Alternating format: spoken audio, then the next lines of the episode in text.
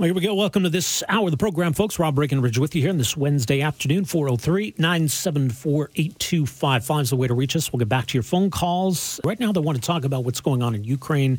And on the ground, we're certainly seeing encouraging signs of Ukrainian progress and the very real prospect of a Ukrainian victory over the Russian invaders. But lurking over all of that are the threats from Vladimir Putin about the use of nuclear weapons. Vladimir Putin is losing. Vladimir Putin is being humiliated in the process. But Vladimir Putin is desperate and dangerous.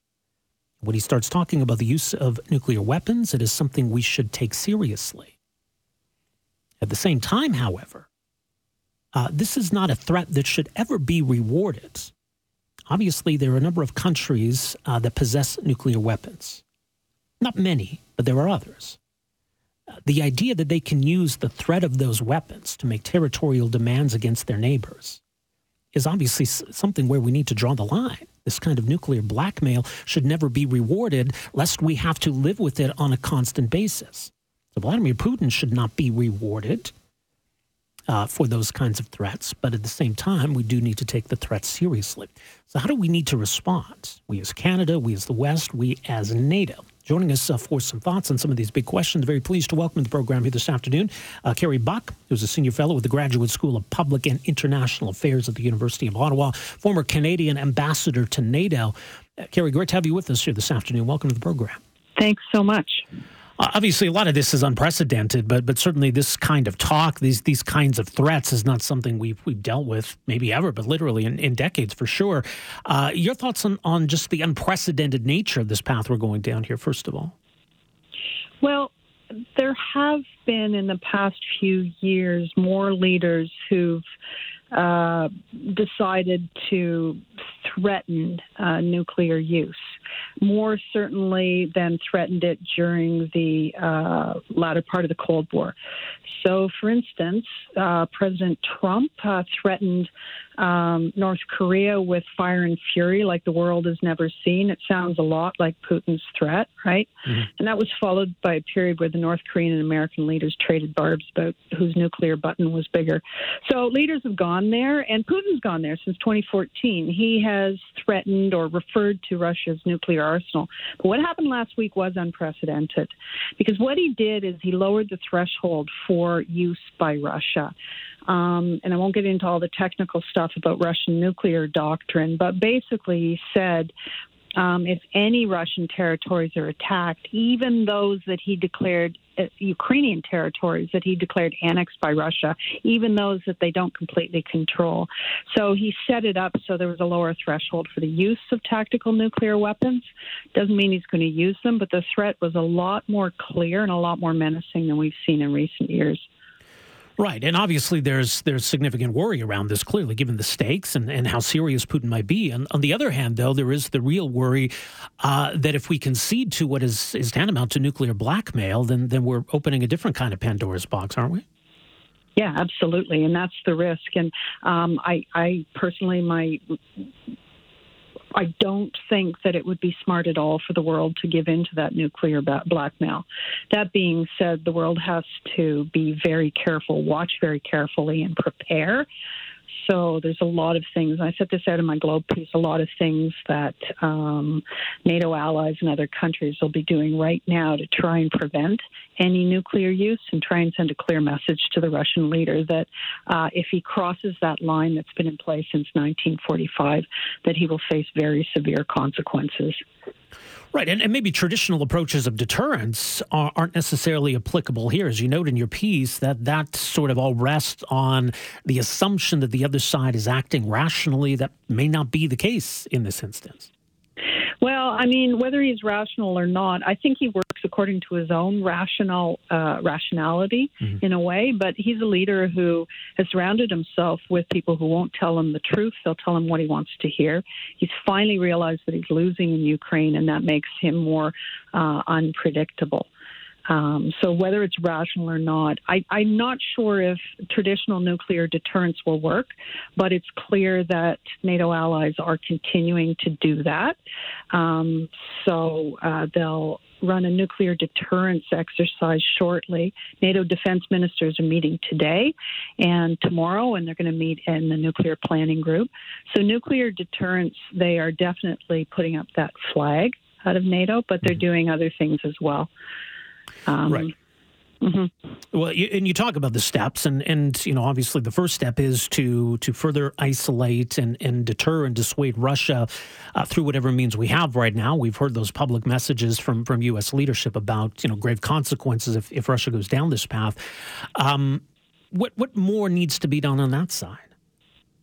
Well, okay, so the G7 leaders met yesterday and they issued a statement and said that Russia would face severe consequences if there's any use of weapons of mass destruction. So that also includes chemical, uh, biological, and other weapons. There's a chance that he might consider using chemical weapons as well. They certainly have helped aided and abetted their use in Syria. So um, so that message came from G7 leaders. The message is coming from NATO defense ministers today, and that'll be consistent. Um, and that's an important signal. But more important is the signals coming from other nuclear powers who have been more traditionally friendly to Russia, like China and India.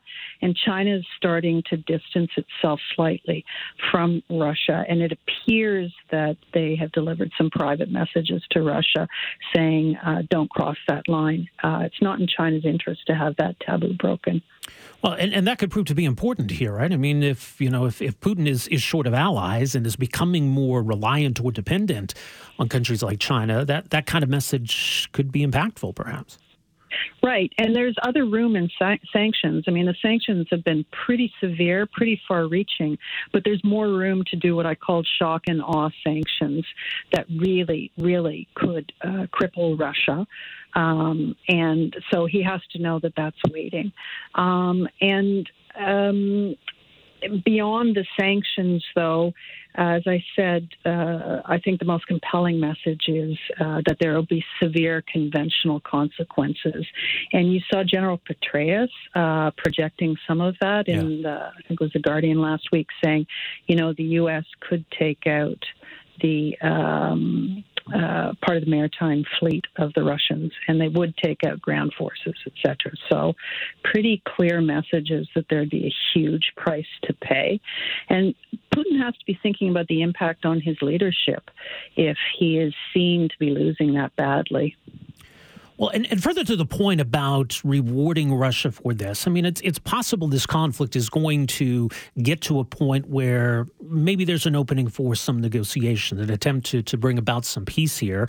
Obviously, it's important that we support Ukraine, and, and Ukraine appears to be making considerable progress at the moment. But you know, where's where's that balance in terms of okay, how do we resolve this conflict versus not rewarding this kind of nuclear blackmail that we talked about? Well, choosing when negotiations start is a very, very difficult thing, and there are a lot of factors that have to be balanced, as you said. So, the challenge for President Zelensky is that with the atrocities that Russia has committed in Ukraine, horrible war crimes, um, you know, his capacity and perhaps his incentive to sit down at a negotiating table is pretty slim. He said he'll negotiate once Putin is no longer in power and once the annexed territories, including Crimea, are back in Ukrainian hands. Now, that's a position he's taking right now. Perhaps sometime down the road, he will uh, be at a point where it makes sense to sit down and negotiate, but I don't think that is the we're at that place right now. Um, it's important that uh, Ukrainian have more territorial. Ukraine has more territorial gains, I think, in that mm. area in the Donbass and close to Crimea. Um, and there will be views of others too. I mean, the position that Putin's put on the table right now is pretty maximalist as well. He's saying, you know, we'll freeze the conflict where it is now, because I'm losing. Right. so we'll freeze it where it is now, and you come to the negotiating table, and it's not good faith. No. Not no. at all. Well, some important days ahead. We'll leave it there for now. Kerry Buck, appreciate the insight, and thank you so much for making some time for us here this afternoon. Thanks very much. Happy to do so. All right, take care. There you go. That's Kerry Buck, senior fellow at the Graduate School of Public International Affairs, University of Ottawa, former Canadian ambassador to NATO.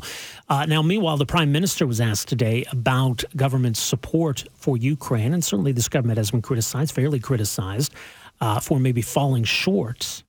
But here's what uh, the Prime Minister had to say today. Canada was specifically asked to provide more armored vehicles and artillery over and above what has already been committed. Why was that request ignored? Um, I was happy to speak with President Zelensky two days ago, and I spoke, heard uh, from him directly yesterday when he spoke to us uh, at a, an extraordinary G7 uh, leaders meeting. Um, we've continued to be there uh, for uh, the Ukrainians uh, as they defend not just their own territory, but the principles that underpin our, our, our democracies. Um, that's why I'm very pleased that Minister Anand today making a $47 million announcement on top of the millions upon millions upon millions of dollars in support we've sent already militarily, including for artillery ammunition, winter coats, drone cameras. We're in the process of sending over more armored vehicles. We will continue to be there with the equipment that Ukraine needs uh, to continue to push back against uh, Russia's illegal and illegitimate invasion. Well, let's hope that's the case because uh, they certainly need it right now.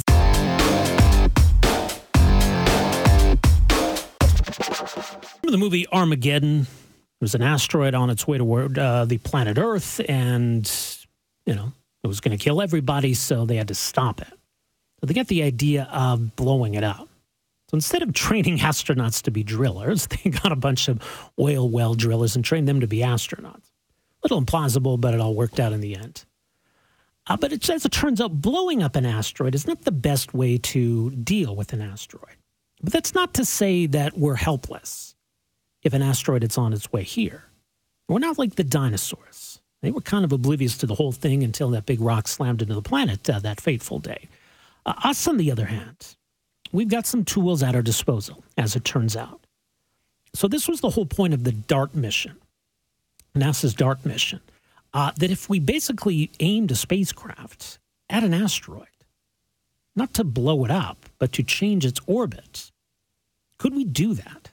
Is that one way of protecting our planet?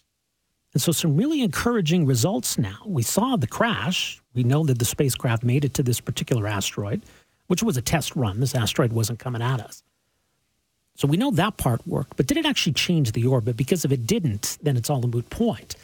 Uh, NASA Chief Bill Nelson yesterday confirming that it did do as intended. NASA confirms that DART successfully changed the targeted asteroid's trajectory. Now, how do we know that? Astronomers have been using telescopes on Earth to measure how much that time has changed. And now the team has confirmed that the spacecraft's impact altered Dimorphos orbit around Didymos by 32 minutes and therefore successfully moved its trajectory. In other words, DART shortened the 11 hour and 55 minute orbit to 11 hours and 23 minutes and it moved it in another location. Uh, it was expected to be a huge success if it only slowed the orbit by about 10 minutes. But it actually slowed it by 32 minutes. Okay, so when we talk about slowing the orbit, that's where it's key to understand you know the nature of asteroids what we might need to do to ensure that one that could hit us doesn't well, joining us for some further thoughts on the significance of all of this, very pleased to welcome to the program here this afternoon one of Canada's foremost experts on asteroids, uh, Paul Wiegert. Uh, is an expert at uh, Western University, also a professor in the Department of Astronomy and Physics at Western. He joins us uh, on the line here this afternoon. Dr. Wiegert, great to have you with us here. Welcome to the program. Not at all. Good to be here. All right. Well, I don't know if it's necessarily surprising that uh, this this change in orbit was confirmed, but it's obviously hugely significant. Let me get your thoughts first of all. Yes, uh, so the mission was successful. Um, that's great to know. We were not quite sure exactly how much effect it would have, so it's nice to be able to confirm here within sort of two weeks of the impact that there has been quite a measurable change to the orbit of the target asteroid. Help us understand the significance of this, not being just able to to track one of these uh, asteroids, to, to send a spacecraft in its direction, but actually the ability to alter its orbit. I mean, that, that's pretty big. Yeah, I mean, it's something that we, you know, as a race have never tried before uh, to do deliberately. So this means that we now have a little bit more information on how we might go about deflecting a potentially threatening asteroid in the future which we appear to have done. So not only did we we impact the orbit, we seem to have uh, affected the time of its orbit. So what does it mean when we say we've we've changed its orbit? Yeah, so the the asteroid that was the target of the DART mission is called Dimorphos, and it is actually in orbit around a larger asteroid which is nearby. So it travels in a circular orbit around uh, Didymos, and so the impact struck this, which essentially, uh, you know, the moon of this larger asteroid, and changed the amount of time it takes to go all the way around it. And so it's this change in the orbit around the larger asteroid, which we're using to determine how effective the impact actually was. Right, because you know it's important to understand the nature of asteroids. They they do travel in orbits, maybe thanks to, to movies or whatever. We sort of think of them as you know barreling toward us in a straight line. But I guess if we were worried about a, a potential asteroid threat, that would be the part we would need to understand. What is its orbit? How does that interact or potentially overlap with our own orbit? Right. Yes, exactly. So everybody knows the planets go around the sun, but asteroids go around the sun in much the same way. The potential risk from asteroids is that their paths around the sun could intersect with the planet uh, with the path of a planet like the Earth, and so we need to understand how they're traveling around the sun, and if necessary, give them a little nudge so that their path no longer intersects with our planet. Should that situation ever arise? Right, which is a way of, of protecting Earth. I mean, you know, we, we think of these dramatic interventions like blowing up an asteroid, but uh, that, that would obviously be quite difficult, but perhaps unnecessary then. Well, yeah. So, I mean, you know, one could imagine trying to, as you say, blow up an asteroid, but that actually takes quite a bit more energy. It's it's quite you know it's just more difficult to do. We're better off if we can simply deflect the asteroid so it's no longer a threat. And the DART mission shows that that you know might in fact be possible. Now, we may need to act more quickly in the future if threats arise. Obviously, we may need to take on a, a much bigger asteroid than this one. Uh, but what are the lessons we can now apply moving forward here? Well, one of the most, I mean, the most important lesson is that this can, in fact, work. Mm-hmm. Uh, this was a relatively small scale test, and you know it's possible that should you know a threatening asteroid present itself in the future, we would have to push it more than the DART spacecraft itself was able to do. So this is a proof of concept, but it doesn't mean that we now have you know everything we need to deflect any potential future asteroid. Um, so, you know, work will need to continue here, but the the significant result is that it worked, and so uh, hopefully we can scale this up to the size that we need uh, to face any potential future threats. Yeah, and step one is identifying those threats, and that's the challenge. I mean, when it comes to really large asteroids that could pose an existential threat, maybe those are easier to, to spot and to track. But there are those smaller ones that are more difficult to spot that could still do a lot of damage. So, where are we at in terms of identifying, recognizing, tracking potential threats?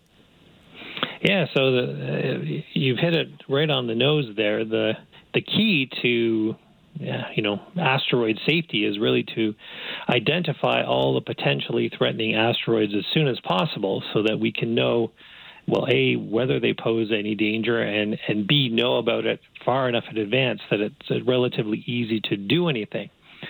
So astronomers have been working on this for decades now, and the good news is is that uh, the largest, um, most dangerous asteroids are thought to be largely and cataloged at the you know above the 90% level. So the you know the the asteroids that we think of as you know potentially contributing to the extinction of the dinosaurs have you know, well, most of them, and we can't say all of them because you never quite sure if you you found them all, but they're we're we're quite confident that we have most of those um, already cataloged and they're all safe, which is what we want to hear. But then as we get down to the smaller sizes, uh, they're necessarily harder to see, harder to observe. They're they're faint, and so as we get down to smaller sizes, but ones which are still potentially dangerous to our planet, the catalog sort of hovers around 50% or, or maybe less as we get down to smaller sizes. So we've certainly made great strides in identifying and cataloging these asteroids, and all the ones we've found so far are safe. Uh, but we don't know where they all are yet. That's that job still remains to be completed. Right, so that remains the important work, but a bit of a watershed moment here in, in at least uh, shaping our understanding, right, and knowing what we can do in response to, to this kind of potential threat. Yes, exactly. Before this, we really didn't know what would happen if you crashed something into an asteroid. Of course, you naturally expected it might be deflected in the way, kind of like it was, but. Yeah um, you know, until you've actually tried it, you can't really be sure. So it's great that we now at least have our sort of first information about how this works, and then it goes uh, more or less as was expected. Well, fascinating uh, indeed. We'll leave it there. Uh, Dr. Wiegert, appreciate your insight on all of this. Thank you so much for making some time for us here this afternoon. Not at all. Happy to be here. All right, there you go. Uh, one of Canada's uh, foremost experts on asteroids, Paul Wiegert at Western University. So, the significance of what the DART mission has done, what it has taught us, I guess, about our ability to uh, affect the path of asteroids. So, if one was on a trajectory that it was going to collide with Earth, we can't really do much about our own orbit. But if we can change or slow down the orbit of the asteroid, then, then we miss each other, which is the objective, obviously.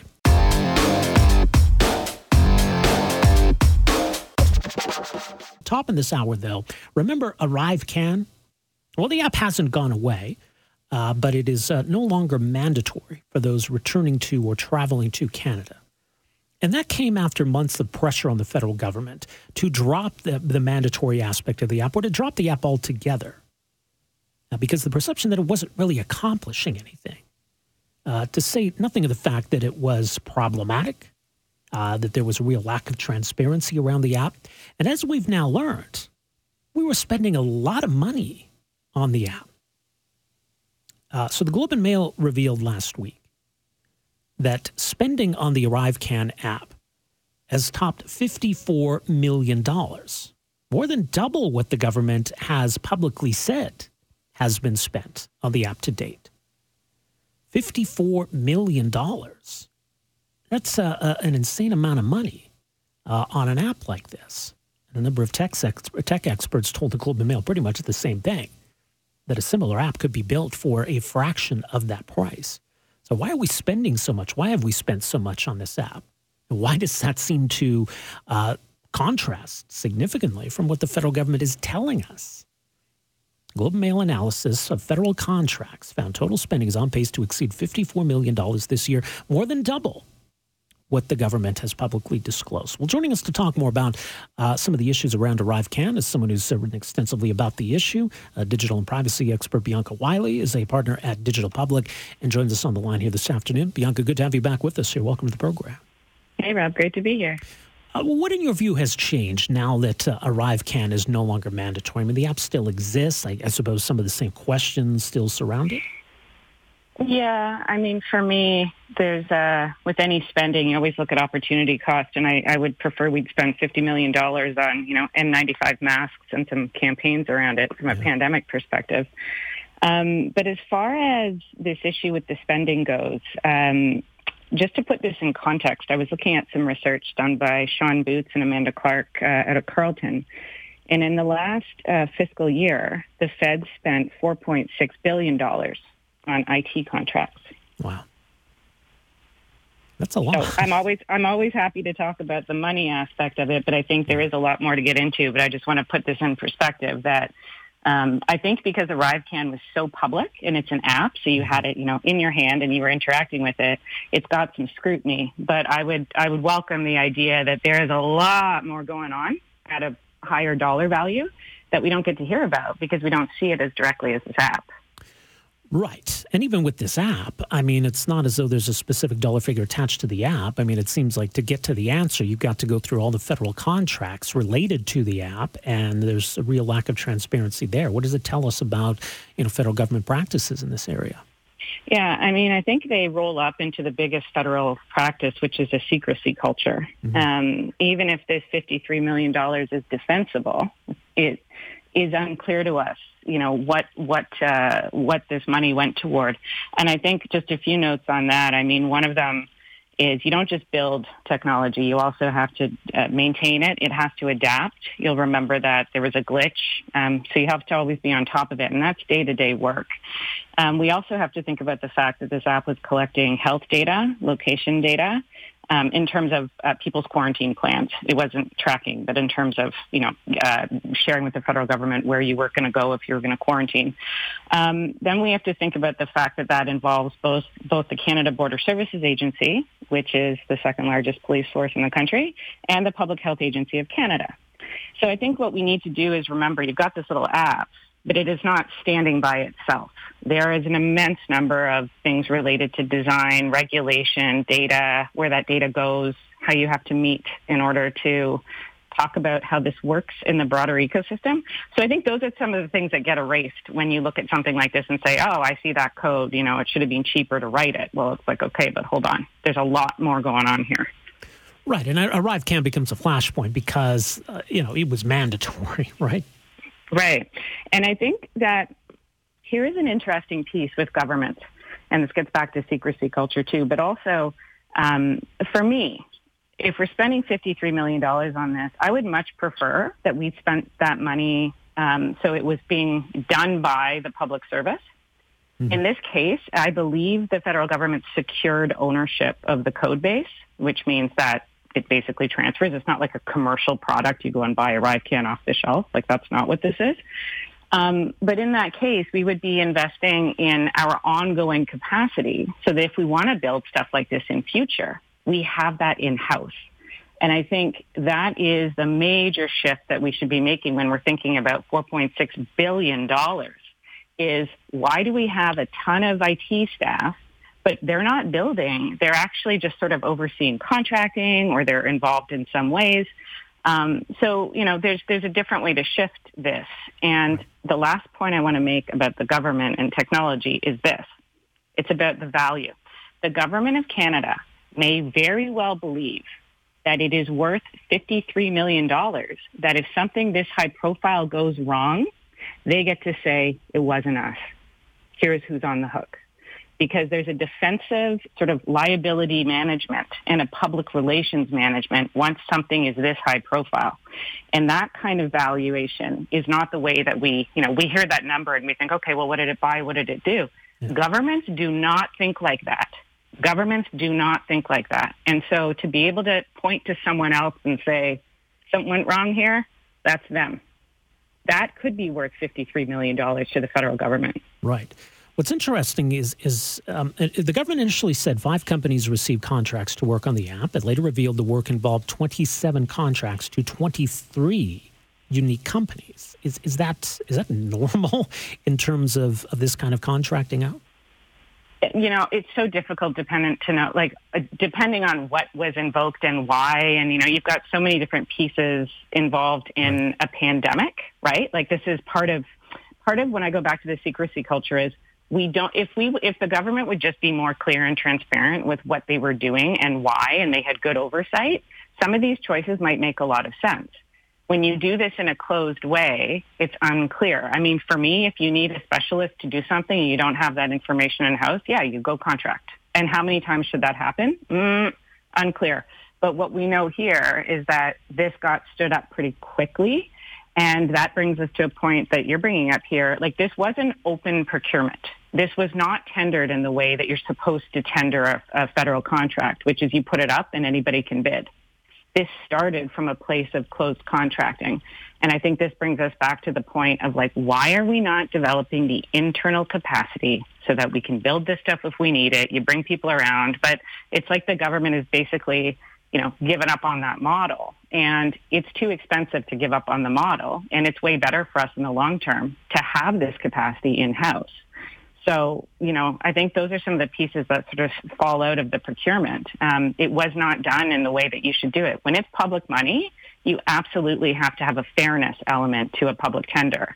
And in this case, these are companies that were apparently already close to government. So that's mm. bad. Just that's just standard bad for procurement. Right. That's problematic. Now we, have got a situation where ArriveCan has now basically replaced the old e-declaration app, an app that, that seemed far less problematic, far less costly. Uh, so mm-hmm. ArriveCan seemingly is going to now fill that void and remain a permanent fixture. Do, do we do we need to address that? I mean, what what do we need to do moving forward here? Well, in this instance, we know that that um, the budget goes into fall of next year for its development. So we know that this, you know, the intention here is to try to move this into the, as you'll hear, that be called border modernization. Um, and if you look at airports, and this puts us again in historical perspective, airports are really a place where so much of a market is developed for technology. You'll notice over the years, right? Like you go from the metal detector to the body scanner, you get the kiosks, you got the facial? You know, biometrics. Um, so there's really this cultural enthusiasm to just invest heavily and constantly in technology, particularly um, in relation to border modernization. And why this is interesting is that for some people, and this gets to your question, for some people, they're much happier to fill out this app than to do the card on the airplane. They're happy to take this work into their home or into their cell phone. I've found lots of people who like this app. So for them, my concern is we need better governance. We need better oversight. We need to understand how this works. But for people who don't want to go down this road, it's always about investing in the sort of redundancy where it's like some people were never, this is why the mandatoriness was such a problem. People were scared to travel because they didn't know how this worked. They didn't have access. They, you know, didn't feel comfortable. They didn't understand what, why and, you know, how this all worked. So I think what we need to pay attention to in the longer term is how do we make sure that a public service, which is what it is when you're going through CBSA, is comfortable for everybody. Right. You know, like yes, for some of us, you go ahead and you're comfortable and you understand and data management and all of your privacy stuff. Cool. Like if you're comfortable, that's fine. But you also have to remember there's a, there's a set of us that may want a different option, and we need to not leave people behind there. And I think in the future, I think we all can generally culturally understand um, having tons of data, you know, all over the place and not having a good handle on how the government uses it, shares it, you know, shares it within itself, shares it with contractors, shares it outside. That's been a growing awareness of that risk. So I think we, we really need to advocate for alternatives. Like keep, keep, keep, you know, even if it's inefficient, keep the card, keep the kiosk, keep the alternatives there. We can't build this whole thing around, you know, the people who are comfortable with the cell phone app. Like that's not how a good public service is developed. So I think we need to hold the CBSA, the Canada Border Services Agency, accountable that these places have to be comfortable for everybody. Yeah. And it's going to take a while and it's not everybody on an app. You know, that's not the future here. Indeed. Some important points. We got to leave it there. Bianca, appreciate the insight on all of this. Thank you so much for making some time for us here this afternoon. Thanks for having me by. Have all a good one. Uh, that's uh, digital uh, privacy expert Bianca Wylie, a partner at Digital Public. Her thoughts on some of the problematic aspects of how ArriveCan came to be, uh, lack of transparency around all of this, and then obviously the cost. So, $54 million in counting we've spent on this app. By contrast, remember the federal government's COVID Alert app? Uh, that came in at a final price tag around 20 million, which is still a big number. The public safety minister says ArriveCan was an essential tool. He says it's an investment that will carry forward for those who want to use it. What's interesting, the Globe and Mail reached out to a number of experts in this field. Uh, Ananta, an investor at Roach Capital, who's previously held senior product lead position at Snapchat and Spotify, says he can't understand how ArriveCan cost more than $54 million. He said in his experience, building it out for a major corporate client would cost no more than about $1.5 million, and developers would celebrate landing a contract that size. It's outrageous, he says. In my view, I think they got fleeced uh, Applied Digital CEO Gautam Lohia, who's built numerous apps, that his company has created cl- complex software for global organization with all in costs in the seven to low eight figure range for a product comparable to ArriveCan. He says, I've used it many times and it's not complex. $54 million over two and a half years is excessive. Richard Hyatt, an entrepreneur, who has founded several tech companies, is CEO of Candor, which facilitates the use of QR codes described the ArriveCan app as horrible, called for a review into why the cost climbed so high. He says it doesn't make sense. And on and on it goes. So even though ArriveCan is no longer mandatory, uh, questions abound about how it came to be, who designed it, who built it, who owns the code, and of course, why it cost as much as it did.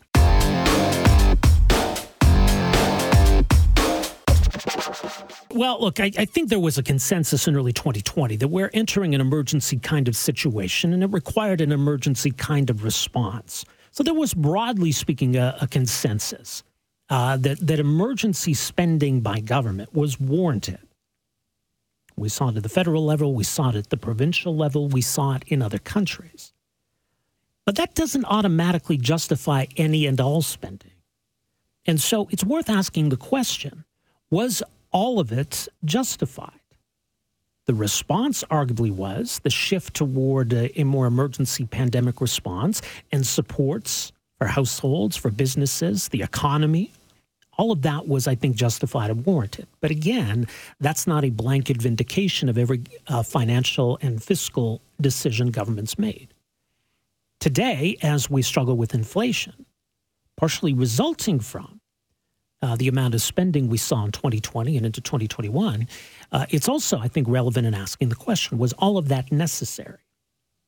So, a new report out today from the Fraser Institute uh, making the case that the federal government increased spending far beyond what was necessary to target COVID. Well, joining us to talk about uh, this paper is its author, Livio Di Matteo, professor of economics at Lakehead University, senior fellow with the Fraser Institute, fraserinstitute.org. The paper Storm Without End, the fiscal impact of COVID 19 on Canada and the provinces. Livio, great to have you with us. You're welcome to the program. Good afternoon, Rob. So let's ask the question how we distinguish, eh, because it seems inherently subjective, spending that was necessary and justifiable and spending that was not. Well, that's a very good question. Um, I think nobody uh, denies the fact that the federal government in particular uh, needed to address uh, the pandemic. And one can even be charitable and argue that given the uncertainty of the time, one is liable to probably you know, err on the side of caution in terms of the spending. So, you know, if you look at the spending, you know, uh, the two years in which the um, pandemic seems to have raged the most, uh, the combined deficit at the federal level has been close to 200 billion. If you look at what was spent on the Canada Emergency Response benefits and the uh, sort of successors, the recovery benefit, the recovery sickness benefit, and the recovery caregiver benefit, as well as also the emergency rent subsidies and wage subsidies to business. Over about a two-year period of the pandemic, those programs uh, totaled uh, probably close to $200 billion.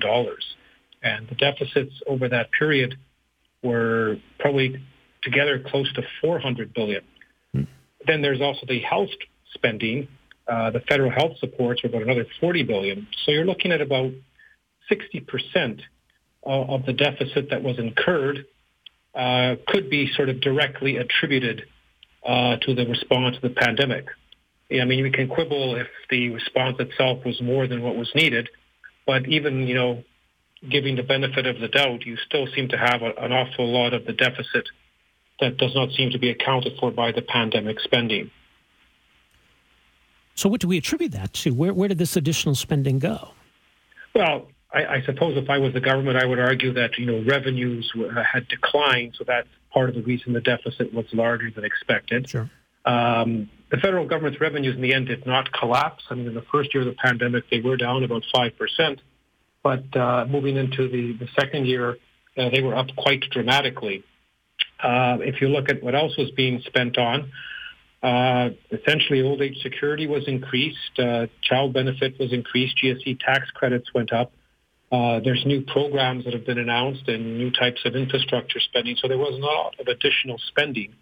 And it's all still, I mean, uh, if you want to think about it, it's all still in, in the works. I, I mean, this report itself uh, is interesting in that uh, particularly at the provincial level, the numbers have changed quite a bit uh, over the last uh, few months. Uh, I mean, the, the, estimates that were being used for parts of this report for, say, 21, 22, and 22, 23, as the provincial public accounts have come out, there's going to be quite uh, important modifications on the numbers, too. I mean, the classic example was Ontario, which for 21, 22 was expecting a deficit of 30 billion and uh, it seems to have finished off with a surplus of two billion. Right. It was interesting. I mean, even the federal government was running a surplus. I think in the first quarter of this year. I mean, yeah, Alberta's back into you know. That's correct. The federal government is starting to run surpluses also, and so one can expect uh, a pretty large uh, modification of some of these numbers over the next year or two as the full public accounts come out, etc. But has spending returned to a more kind of normal range?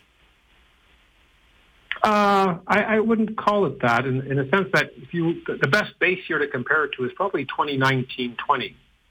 And so that was sort of the year just before the pandemic or the first three months. And if you compare the estimated spending that is going to that has been forecast by the federal government circa 22, 23 and compare it to 2019, 20, it's still going to be up 27%. So, I mean, spending has come down. I mean, we went from about 370 billion in 2019, 20 to about 644. Uh, it's down to about 508 for 21, 22, but even that's going to probably change. And it was forecast at 470 billion for 2022, 23. So if you just compare those two numbers, uh, the 370 and the 470, it's about 27% higher, which means federal spending, once you've sort of factored out that COVID bump, has grown at about 9% a year, which is, you know, well uh, in excess even of inflation, I suppose. What's the downside of this? Because I don't think we can look at federal spending as without consequence. And even if the federal government felt that they needed to err on the side of excess spending, that, that does come with consequences. What were the consequences here? Well, the consequences down the road is we've added uh, substantially to the federal debt. I mean, the federal debt to GDP ratio has gone from about 33% to just under 50% over the course of the pandemic.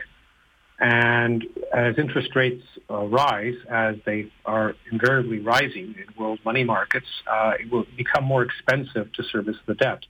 It's true that a lot of that has been locked in at uh, historically low rates, and there is a turnover in debt. But over time, uh, if we continue running deficits, and as debt does turn over, uh, the debt servicing costs uh, will rise, and that will cloud out other government spending. What about inflation? Do you, do you believe that that that um, that spending has contributed in part to the inflation we're dealing with today? And what, you know, in what context should we view some of those decisions? Well, I think inflation has been fairly complex. It's been a function of a number of things. It's been a function of relatively loose monetary policy and loose interest rates and borrowing at the individual level. Mm-hmm. Uh, it's been a function of, you know, federal spending in terms of a lot of money was funneled into uh, people's hands through all the various income supports, and there was nothing to spend on it for a while, and it led to a big surge. And then, of course, there has been the supply chain disruption of the pandemic, and most recently, the war in the Ukraine. So, I mean, it's not the only factor, but it has been a factor, I think. Very interesting. Well, this paper, it's up at uh, FraserInstitute.org. Professor Di Matteo, thank you so much for joining us here today. Appreciate it. My pleasure. Have a great day. You as well. Uh, that's Livio Di Matteo, professor of economics at Lakehead University, uh, senior fellow with the Fraser Institute, and author of this report, Storm Without End The Economic and Fiscal Impact of COVID in Canada. Thanks for downloading and listening to the podcast. Don't forget to subscribe, rate, and review for free at Apple Podcasts, Google Play, or wherever you find your podcast. You can also find me on Twitter at Rob Breckenridge, and you can email me, rob at 770chqr.com. Talk to you next time.